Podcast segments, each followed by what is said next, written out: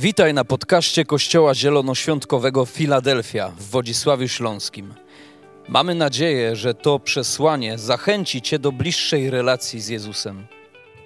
Jeżeli jesteś ciekaw, kim jesteśmy, zapraszamy Cię do odwiedzenia naszej strony internetowej filadelfia.org.pl. Do zobaczenia w Filadelfii.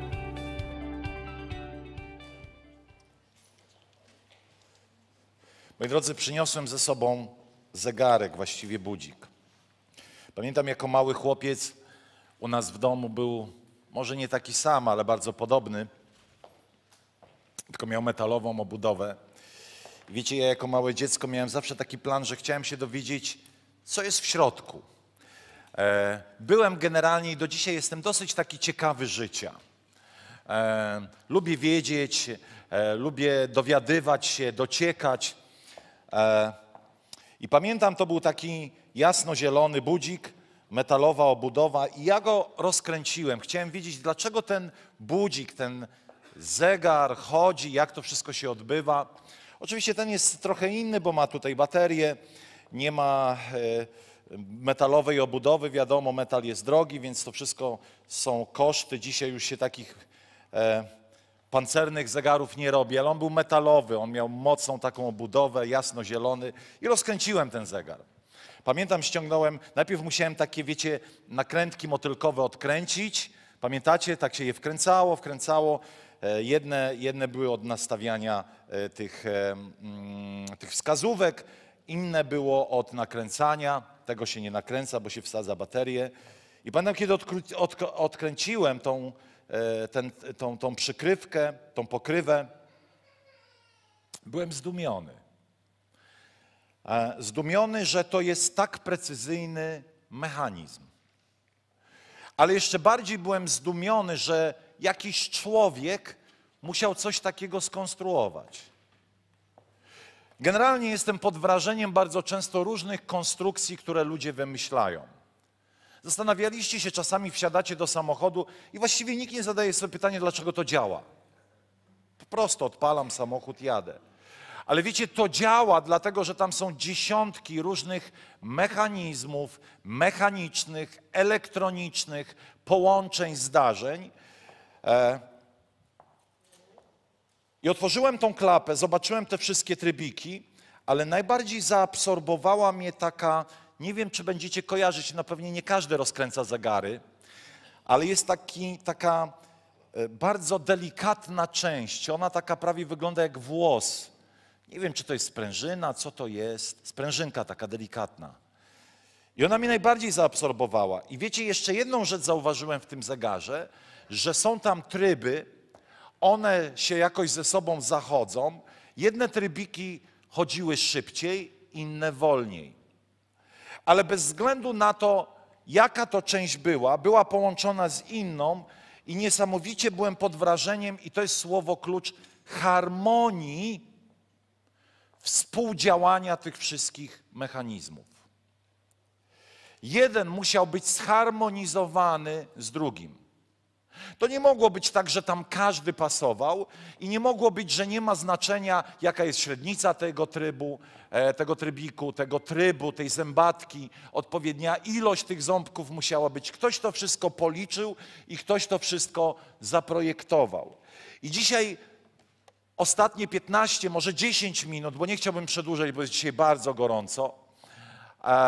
Ostatnie ten 15 minut chciałbym poświęcić pewnemu zagadnieniu, a mianowicie życiu w harmonii z Bogiem. Jak tą harmonię znaleźć? Co to znaczy żyć w harmonii z Bogiem? I czy w ogóle opłaca się odkrywać tą harmonię? Po co nam jest potrzebna? Moi drodzy, pozwolicie, że krótki fragment Pisma Świętego przeczytam wam. Dzieje apostolskie 17, 24-31. Długi jest fragment, ale on jest na tyle istotny, więc cierpliwie wysłuchajcie. Bóg, który stworzył świat i wszystko, co na nim, On, który jest Panem nieba i ziemi, nie mieszka w świątyniach zbudowanych rękami. Nie służy mu się też za pomocą rąk, jakby czegoś potrzebował. Przeciwnie, to właśnie on daje wszystkim życie, tchnienie i wszystko. Z jednego też wyprowadził każdy naród ludzki, by zamieszkiwał oblicze całej ziemi, a wszystkim tym narodom ustalił czas, granice zamieszkania. Aby szukały Boga, czego może nie wyczują albo nie odnajdą, chociaż nie jest On daleki od nikogo z nas. I ten werset jest kluczowy. W nim żyjemy, poruszamy się i jesteśmy, jak to niektórzy z waszych poetów wyrazili, bo z Jego rodu jesteśmy. Jako pochodzący z rodu Bożego nie powinniśmy zatem sądzić, że boski byt przypomina złoto, srebro, kamień, wytwór sztuki lub myśli ludzkiej. Pominąwszy więc czasy niewiedzy, Bóg wzywa teraz wszędzie wszystkich ludzi, aby się opamiętali i ponieważ wyznaczył też dzień, w którym sprawiedliwie osądzi zamieszkały świat. Ale dzisiaj kluczowym wierszem tego fragmentu jest to, w nim żyjemy i w nim się poruszamy. W nim. Co dzieje się, kiedy człowiek, który został stworzony przez Boga, który został, mówiąc tak bardziej technicznie, zaprojektowany przez Boga do pewnego stylu życia, nie żyje w nim i w nim się nie porusza. A więc można by było powiedzieć, że Bóg, kiedy stwarzał ziemię, stwarzał człowieka, o którym powiedział, a wszystko było dobre, a w pewnym momencie nawet powiedział, a wszystko jest bardzo dobre. Dlaczego więc zatem ziemia nie jest dobra dzisiaj, ani nie jest bardzo dobra, a nawet nie jest dobra? A mianowicie dlatego, że na ziemię przyszedł grzech, który zaczął psuć tą doskonałą harmonię, tą doskonałą konstrukcję, którą Pan Bóg stworzył dla ciebie i dla mnie. Bóg stworzył ziemię dla nas, tak jak nas stworzył dla siebie. Czy wiesz, że Bóg stworzył ciebie dla siebie? Nieporozumieniem jest wierzyć naiwnie, że kilka milionów lat, wiecie, ja naprawdę nie chcę być złośliwy i znacie mnie, że nie głoszę jakichś takich bardzo konfrontacyjnych rzeczy, ale naprawdę to trzeba mieć olbrzymią wyobraźnię, żeby dać się nabrać, że kilka milionów lat temu coś się wydarzyło i dlatego jesteśmy my, a to coś się wydarzyło samo z siebie. ABC fizyki mówi, że musi być jakaś akcja, żeby była reakcja. Zatem jeżeli ktoś nie wprawił tego w ruch, to jak mogło to samo się wprawić w ruch? To takie ABC.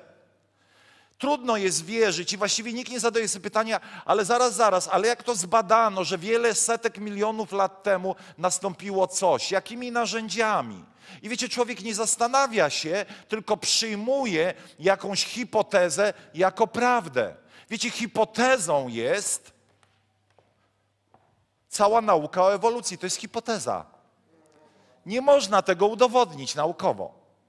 Nie ma na to dowodów. Nawet nie ma grama, nawet nie ma kawalątka elementu ludzkiej tkanki, kości, która była tak zwanym elementem pośrednim, czyli na przykład małpoczłowiek. Skoro powstaliśmy, to gdzie on się zaczął? Jakiś poproszę dowód. A co, jeśli zostałeś stworzony przez wyższą inteligencję? A co, jeżeli ten doskonale na początku funkcjonujący, choć ciągle doskonale, w wielu miejscach świat funkcjonuje? Kiedy pójdziesz do lasu, nikt nim nie kieruje, nikt nim nie zarządza, a jednak las sobie daje radę.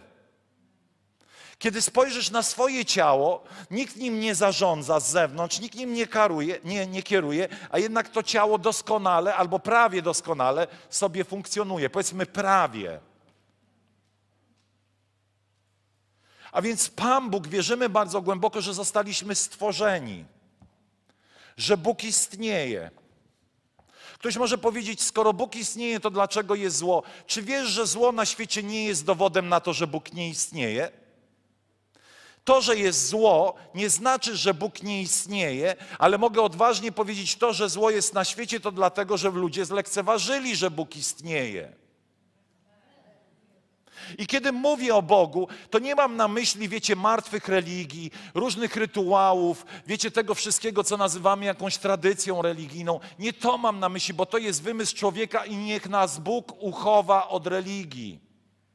Bo tam, gdzie jest religia, tam jest bieda, tam jest nędza, tam są nadużycia, tam są wykorzystywania. Wszędzie religia jakakolwiek do tego gdzieś ostatecznie prowadzi. Dlaczego? Dlatego, że definicją religii, jedną z definicji religii jest to, że religia to jest ludzka droga do Boga. Czyli poprzez rytuały, poprzez nakazy, poprzez zakazy. Ale kiedy mamy Biblię, Pismo Święte, to ona pokazuje, jaki jest Bóg i jaka jest do Niego droga. I ona nie wymaga rytuałów. Ona jest drogą wolności. Ona jest drogą odzyskania harmonii do życia z Bogiem. A więc jeżeli dzisiaj rozmawiamy o harmonii, to chcę wam powiedzieć, że tylko w połączeniu z Bogiem twoje życie wróci do harmonii. Ponieważ jest napisane, że w Nim żyjemy i w Nim się poruszamy.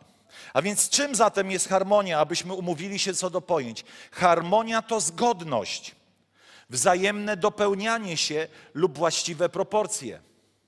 Oto starożytni definicję harmonii określali tak, że to jest uosobienie ładu i zgodności. A więc jeśli chcę ci powiedzieć w twoim życiu, zapraszam ciebie wraz z twoim życiem do harmonii, to chcę ci powiedzieć, że jedyną odpowiedzią na ten problem dysharmonii w twoim życiu jest po prostu odbudowanie więzi i relacji ze Stwórcą, ponieważ zostałeś stworzony do relacji z Nim.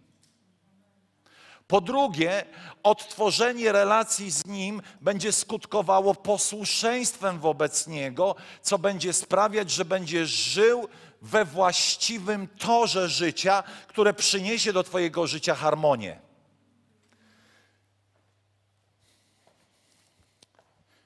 Mam w swoim samochodzie taki mechanizm. Ja nie wiem, jak on się fachowo nazywa. Ale to jest taki mechanizm, który prowadzi mnie w linii drogi. Mój kolega, z którym wczoraj rozmawiałem, mówi, ja powyłączałem to wszystko. Ja mówię, dlaczego?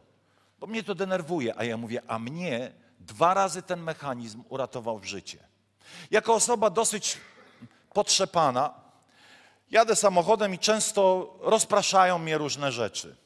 Muszę coś włączyć w tym takim, wiecie, ekraniku, coś przełączyć, coś sprawdzić. Ja jestem czasami naprawdę załamany sam sobą i sobie myślę, ale już odpocznij, ale już nie pracuj, ale już po prostu skup się.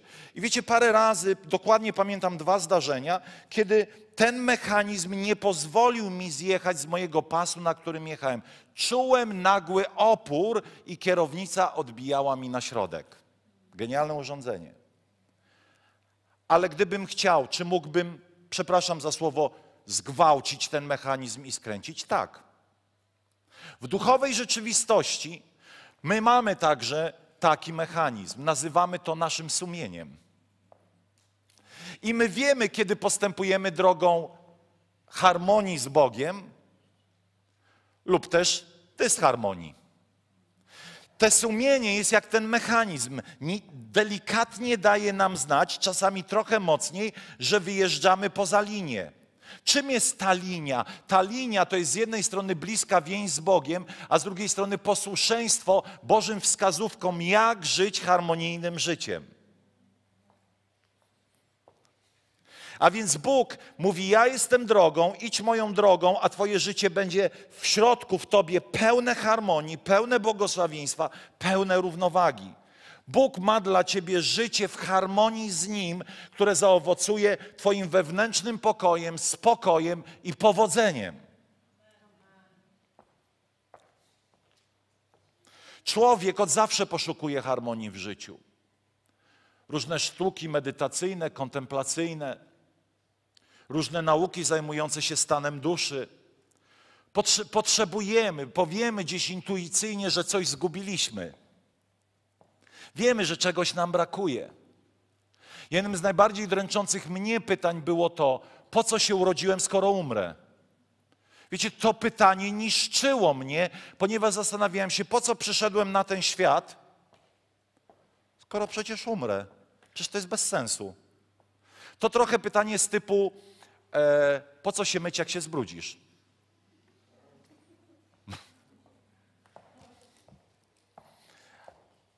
I w dniu, kiedy nawróciłem się całym sercem do Boga, okazałem skruchę przed Nim, zrozumiałem, że żyję, że urodziłem się dla Niego. I tylko w Nim moje życie zasmakuje harmonii, spokoju duszy. Życie dalej jest nieidealne, ale ten największy problem egzystencjalny został usunięty z mojego życia i nie wyobrażam sobie życia bez Boga. Możecie tu położyć nie wiadomo jakie skarby świata, nie wiadomo co mi proponować. Mogę się na wszystko wymienić, za wyjątkiem żony, dzieci i Pana Boga. Bo wiem, że bez Niego jestem skończony. Ponieważ On usunął z mojego wnętrza najgorszy dylemat, który brzmiał, po co żyć?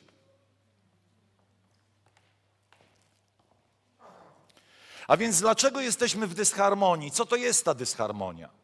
Rodzimy się w dysharmonii. Nie możemy, zapisując się do jakiegoś wyznania, kościoła, jakiegoś kółka adoracyjnego, jakiegoś klubu hobby, rozwiązać problemu dysharmonii, dlatego że problem dysharmonii dotyczy najgłębszej naszej cząstki, a mianowicie naszego ducha. Dysharmonia mniej więcej wygląda tak. Mieliście okazję kiedyś przechodzić obok szkoły muzycznej? Jest ileś pomieszczeń i każdy co innego gra. Wydaje się, że to nie jest szkoła muzyczna, jak grać, tylko jak nie grać. Ponieważ słyszymy różne dźwięki, wiecie, otwieramy to okno, tutaj gra jakaś altówka, tam gra jakaś gitara akustyczna, tam gra jakiś fortepian, każdy co innego gra. I wiecie, w muzyce jest pojęcie czegoś takiego jak harmonia. Czyli doskonałe, można upraszczając to, współbrzmienie wielu dźwięków i instrumentów. W muzyce, muzyka jest pewnym rodzajem matematyki. Wszystko ma swój porządek. Jeżeli jest taki akord, to nie można zagrać każdego innego dowolnego, ponieważ wytwarza się wtedy tak zwana kakofonia.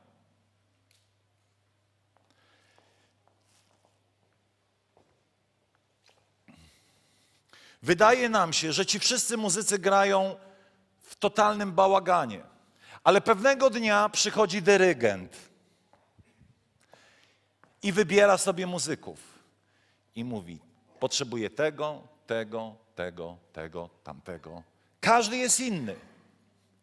Ogólnie polecam, wiecie, teraz czas na reklamę. Zgłębcie trochę temat muzyki poważnej, jedźcie do NOSPR, posłuchajcie. Jak cudowne doznanie.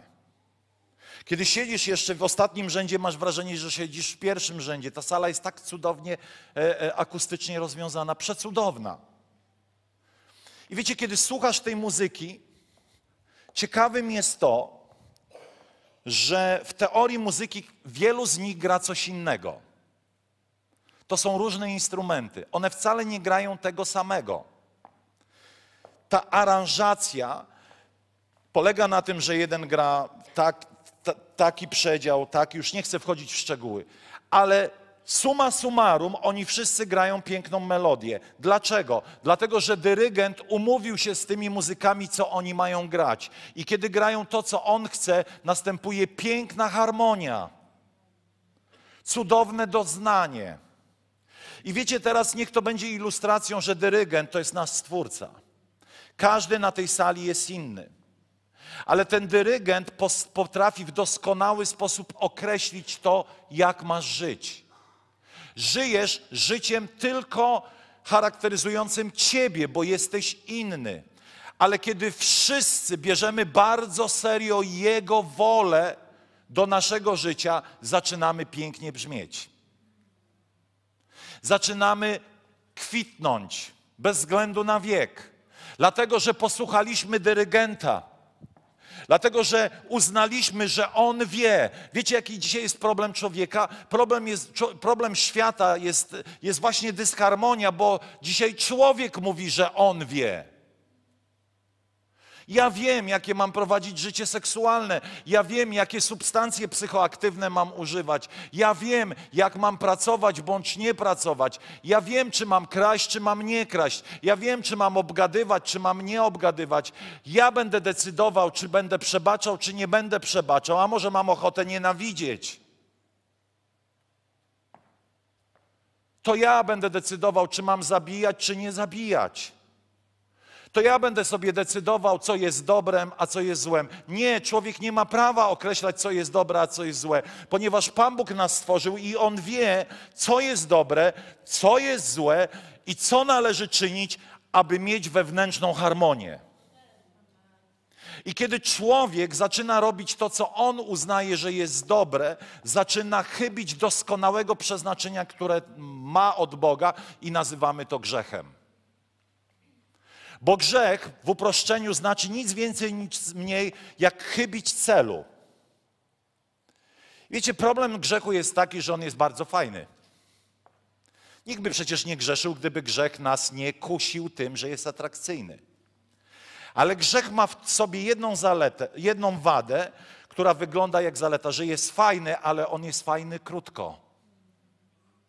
A ponieważ on nie jest częścią, jakby nie został stworzony dla nas, to kiedy go popełniamy, czujemy się z nim źle, bo nasze sumienie mówi, to co czynisz jest ciałem obcym w twoim przeznaczeniu.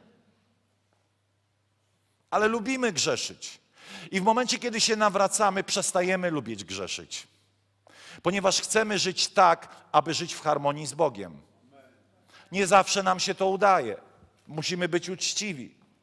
I kiedy przychodzi grzech, kiedy chybimy celu, nie słuchamy dyrygenta, to zaczynają się w naszym życiu kłopoty i nasze życie jest pełne bałaganu i zamieszania.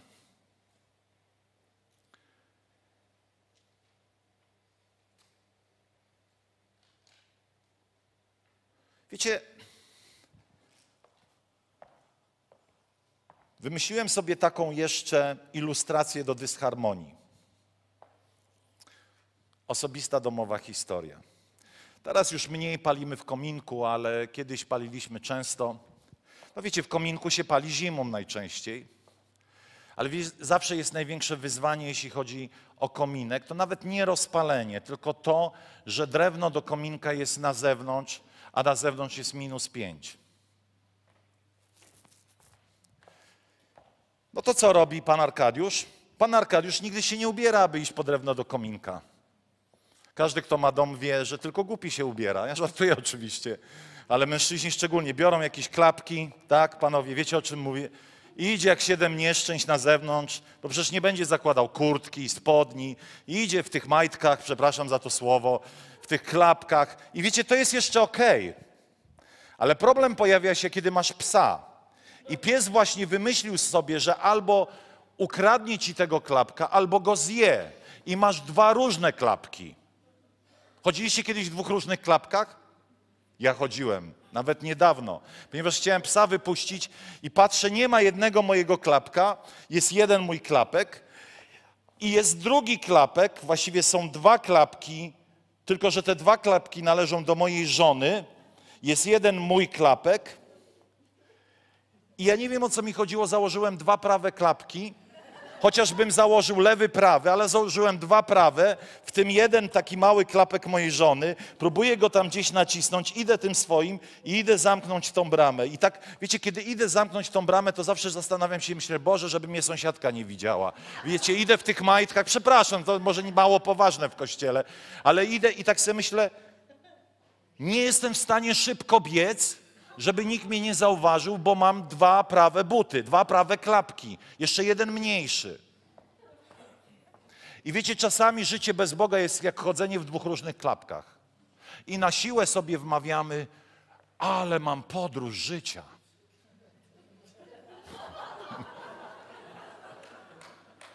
I jeszcze nam wmawiają, jeszcze jak my sobie wmawiamy, to pół biedy. Ale jeszcze jak ludzie nam wmawiają, stary, to jest super, naprawdę, to jest taka jazda, to jest super. Skoro jest tak super, to dlaczego tylu ludzi się zabija? Ej, powiedzcie mi. Ostatnio czytałem fragment biografii George'a Michaela. Jezu, jaka tragiczna postać. A ciągle ludzie, przepraszam, jak barany chcą być popularni jak Hollywood. Zobaczcie, co jesteśmy niemądrzy. Idziemy w dysharmonię. Mamy swoją wersję. Próbujemy iść przez to życie w dwóch niepasujących butach, czyli według swojego pomysłu i swojej woli. I cierpimy na dysharmonię, brak zgodności, współistnienia jednych elementów z drugimi, brak harmonii. Te dźwięki nie brzmią dobrze w naszym życiu. A więc jak doświadczyć harmonii w naszym życiu? Po prostu musisz zacząć po pierwsze od połączenia z Nim.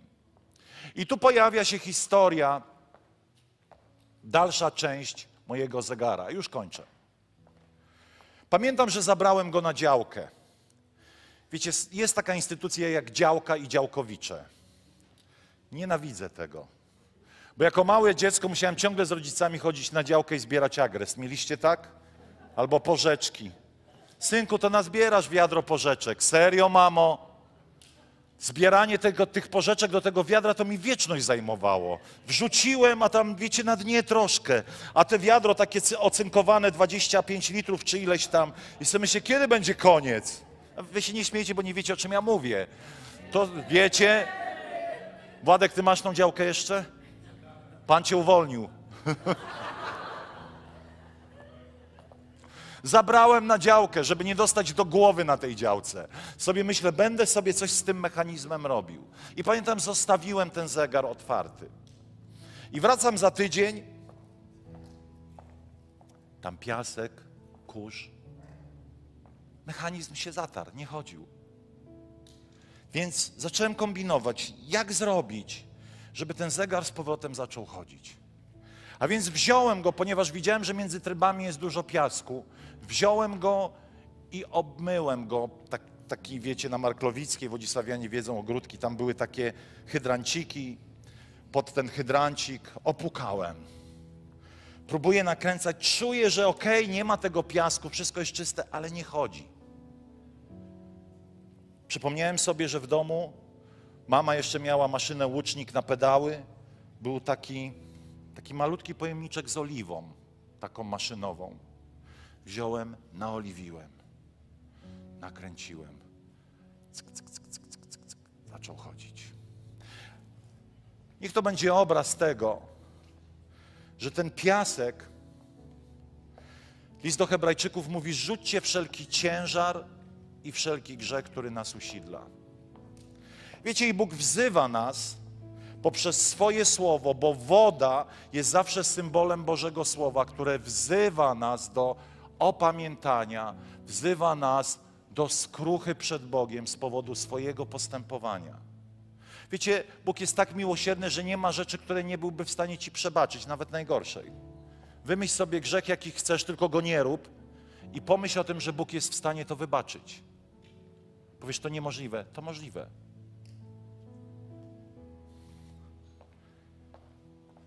I Bóg do nas mówi, wzywa nas także dzisiaj, abyśmy odwrócili się od tej rebelii wobec Boga, od bezbożnego życia. Powiesz, ja wierzę. Wierzyć to za mało.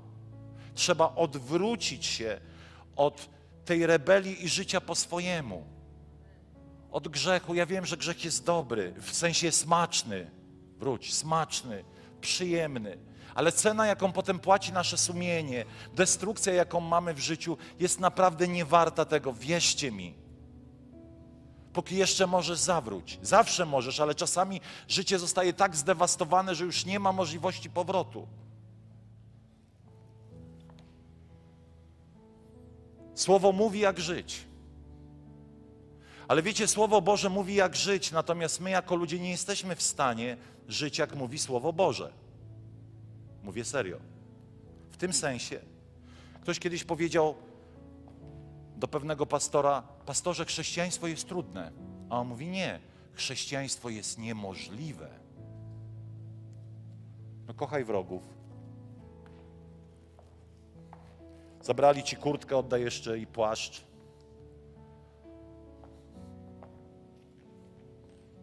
Ale oliwa zawsze w Biblii jest symbolem Ducha Świętego. Jedno, odwróć się od grzechu, a drugie, zacznij polegać w swoim życiu na mocy Bożej i wsparciu Ducha Świętego, który zacznie czynić Twoje życie pełnym Bożego zwycięstwa i Jego mocy. My nie jesteśmy w stanie zmienić się sami, ale Biblia mówi, nie zostawię was sierotami, nie zostawię was samych z tym odwróceniem się od grzechów i życiem według moich standardów, bo to po ludzku jest niemożliwe, nie zrobicie tego. Ale macie moją łaskę i posyłam Ducha Świętego do waszych serc, który odnowi wasze serca, da wam siłę i łaskę do tego, abyście żyli nowym życiem. I kiedy zaczniecie żyć nowym życiem, pozbawionym, wiecie, tego strachu, nakazów i zakazów, ale my będziemy chcieli podobać się Bogu, a nie musieli. Filadelfia to kościół, w którym się chce, a nie musi. Biblia to jest księga, w której Bóg zaprasza nas do życia w zgodzie z Jego wolą, a nie przymusza. I kiedy zaczniesz odkrywać siłę i błogosławieństwo życia w harmonii z Bogiem, powiesz, Boże, jakie cudo mnie spotkało, że w końcu do mojego życia wróciła harmonia. Co należy zrobić? Po pierwsze, zacznij albo okaż skruchę przed Bogiem. Słowo pokutować znaczy ni mniej, ni więcej, jak odwrócić się od grzechu poprzez akt skruchy. Akt takiego wewnętrznego uniżenia się przed Bogiem. I Biblia mówi, kiedy to okazujemy, akt skruchy, w którym naprawdę nam jest żal za nasze grzeszne życie. Bóg mówi wtedy, rodzisz się z Ducha Świętego i otrzymujesz moc do nowego życia dzięki mojej łasce i mocy Ducha Świętego. Powstańmy. Miało być krótko, nie udało się, przepraszam. Chciałbym Cię zapytać dzisiaj, czy chciałbyś dzisiaj okazać skruchę przed Bogiem za swoje postępowanie, swoje grzechy i zaprosić Jezusa, aby odzyskać harmonię w swoim osobistym życiu, aby przede wszystkim zbudować relację z Panem Bogiem i pójść i naśladować Go,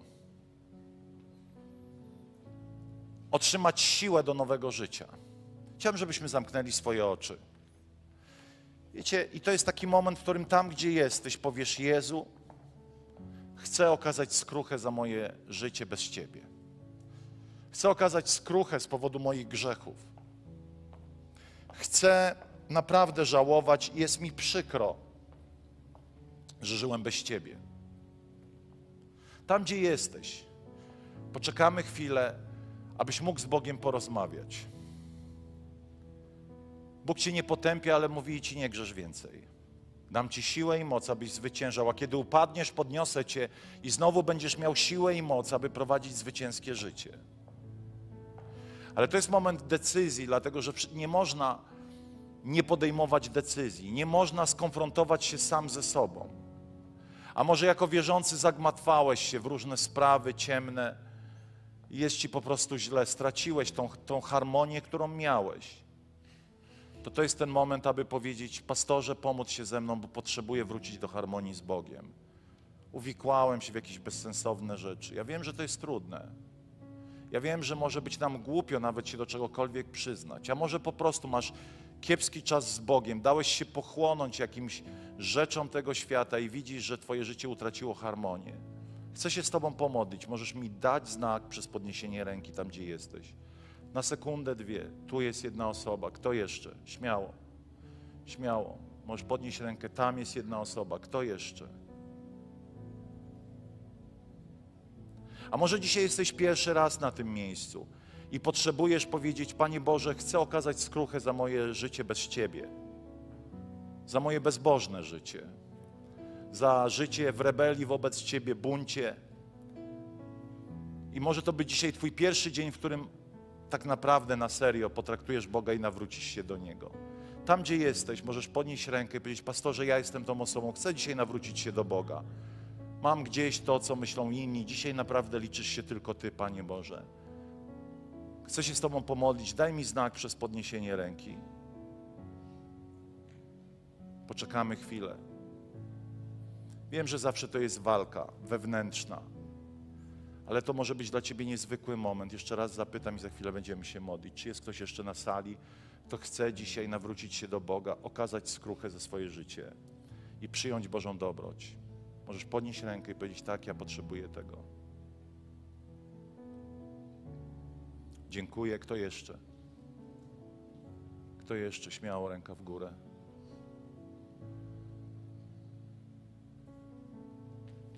Tu jest osoba, super, dziękuję.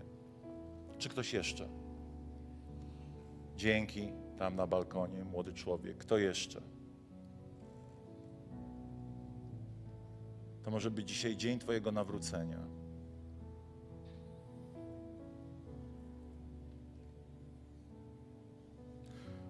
Staniemy przed Bogiem w ciszy. Zawsze robimy inaczej, ale dzisiaj staniemy przed Bogiem w ciszy. I ci z Was, którzy podnieśli swoje ręce, porozmawiajcie z Bogiem o swoim życiu. Powiedzcie, że chcecie pójść za Nim. Chcecie odwrócić się od życia bez Boga. Chcecie żałować za grzechy. Porozmawiajcie z Nim przez chwilę. A potem, kiedy wrócicie do domu, rozmawiajcie z Nim dalej. A my jako Kościół będziemy teraz też w ciszy modlić się, aby Duch Święty wspierał Was w tym momencie nawrócenia. Aby to było trwałe, aby to było prawdziwe.